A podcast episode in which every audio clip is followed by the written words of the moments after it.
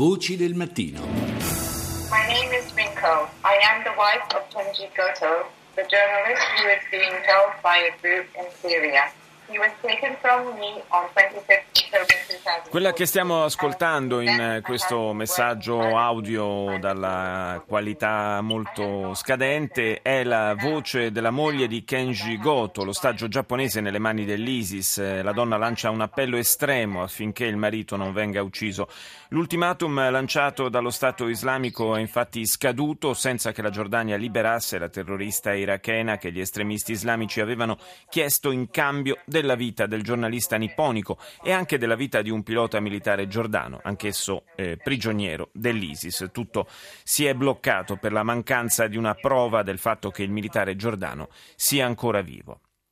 I Peshmerga kurdi hanno liberato dall'ISIS la città simbolo di Kobane ormai da qualche giorno, città che si trova a ridosso della frontiera tra Siria e Turchia, ma i tempi non sono ancora maturi per il ritorno della popolazione civile che aveva cercato rifugio oltre confine. Ad ammetterlo è lo stesso sindaco di Kobane.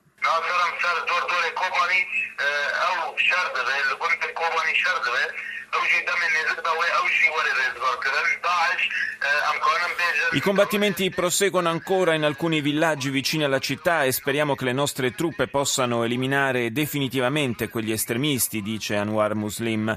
Dentro Kobane le conseguenze delle esplosioni sono pesanti, ci sono corpi di vittime che devono essere rimossi. Ci vorrà parecchio tempo per completare il lavoro e fino ad allora la città non sarà abitabile. E comunque per i rifugiati in Turchia, conclude il sindaco, sarà difficile tornare perché l'80% degli edifici è danneggiato. Abbiamo bisogno di assistenza internazionale per ricostruire tutto. L'UNICEF ha lanciato la campagna di raccolta fondi più impegnativa di tutta la sua storia. L'obiettivo è raggiungere i 3 miliardi e 100 milioni di dollari per fare fronte all'emergenza posta all'infanzia dai numerosi conflitti che si sono sviluppati negli ultimi tempi. Si calcola che nel mondo oltre un bambino su dieci viva in zone interessate da lotte armate, per un totale di 62 milioni di bambini in 71 paesi. E particolare attenzione viene posta proprio alla guerra in Siria. Children have been witnessing violence and death on a daily basis. And for the last four years, and now entering a fifth, they've been missing out on the very basics of life. Là in Siria i bambini sono testimoni di violenza e morte su base quotidiana da più di quattro anni, dice la direttrice dell'ufficio per i programmi di emergenza dell'UNICEF, Afshan Khan. Un'intera generazione di bambini rischia di crescere con la convinzione che la violenza sia la normalità il loro futuro viene rubato da un conflitto che continua ad alimentare l'odio e non possiamo sottovalutare l'importanza di investire sull'adolescenza adesso, perché questa è una generazione che ha perso già quattro anni di scuola. Per quei ragazzi l'unica strada rischia di essere quella di imbracciare un'arma e andare a combattere. In Egitto, al Cairo, un gruppo di donne è sceso in piazza ieri gridando slogan contro il governo e protestando per l'uccisione di Shaima Sabag e di altri 25 attivisti tra sabato e domenica scorsi, in occasione dell'anniversario della rivoluzione popolare che portò alla caduta del regime di Mubarak.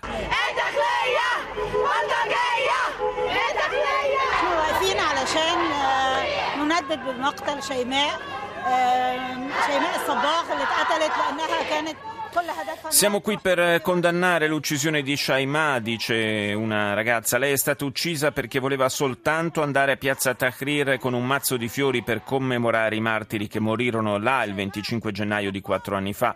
Le hanno sparato per questo. Shaima è stata uccisa dalla polizia, aggiunge un'altra manifestante. Noi vogliamo dire che la sua vita non è stata sacrificata in vano. Insisteremo fino a quando non otterremo giustizia per lei e per gli altri martiri.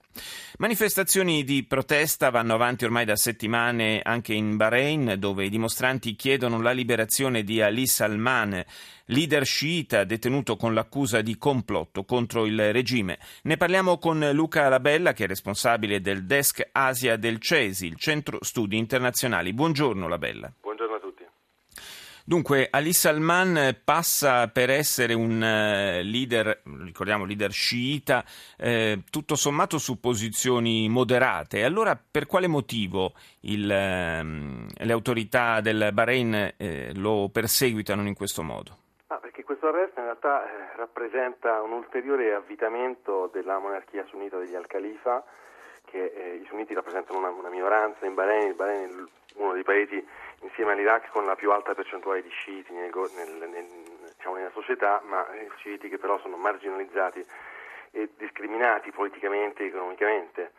Eh, questo arresto non farà altro che eh, diciamo, eh, inasprire la crisi che ormai dal 2011 attanaglia e blocca il paese dalle proteste del 2000, del, di Pearl Square, vi ricorderete quelle che sono state eh, sedate grazie all'aiuto eh, militare eh, massiccio di truppe provenienti dal GCC, dal Consiglio di cooperazione del Golfo e soprattutto dall'Arabia Saudita che è collegata al Bahrain da un ponte, la King Fahd Causeway, che lega il Bahrain sciita, diciamo a maggioranza sciita, con la provincia orientale saudita, che è sciita a maggioranza e ospita la maggior parte dei pozzi di petrolio. Mm. Quindi questo è il contesto strategico e sensibile che eh, perlomeno a livello regionale riguarda il Bahrain. Eh, fra, l'altro, fra, l'altro, Salman eh, si, mh, si, oppone proprio alla politica di naturalizzazioni attraverso la quale eh, sostiene che il, eh, il, regno, cioè la Casa Reale, si, stia cercando di mutare gli equilibri etnici all'interno del paese, cioè aumentare la quota dei sunniti. Assolutamente, assolutamente. questo è una, la, la, la,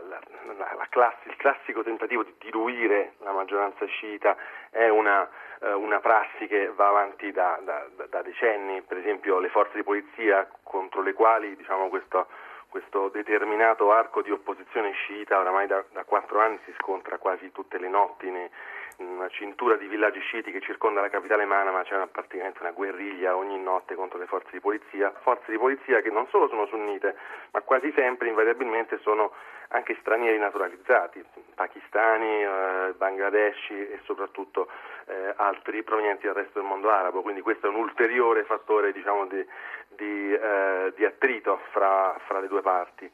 Eh, direi che il, la, la, cosa, um, un ulteriore diciamo, elemento di sensibilità della situazione in Bahrain, con forti implicazioni geopolitiche ovviamente, è il fatto che Bahrain è importante per gli Stati Uniti, diciamo in generale per l'Occidente, perché è la sede della quinta flotta, la, certo. diciamo, il presidio navale che da eh, tempo immemore, eh, eh, più di mezzo secolo, eh, diciamo, eh, tiene un occhio vigile su quella che è una, una, regione di straordinaria importanza strategica, non solo per gli Stati Uniti, ma direi per il mondo per via delle ricchezze petrolifere. E quindi, e quindi insomma, diciamo che è una, una situazione un po' snobbata dalla, dall'informazione, almeno in Europa, ma che sarebbe il caso di tenere, di tenere d'occhio un po' più da vicino. Stiamo cercando di cominciare a farlo, quantomeno proprio eh, oggi, con, eh, con questo piccolo spazio che gli abbiamo dedicato. Io ringrazio per il momento Luca Labella del Cesi per essere stato con noi.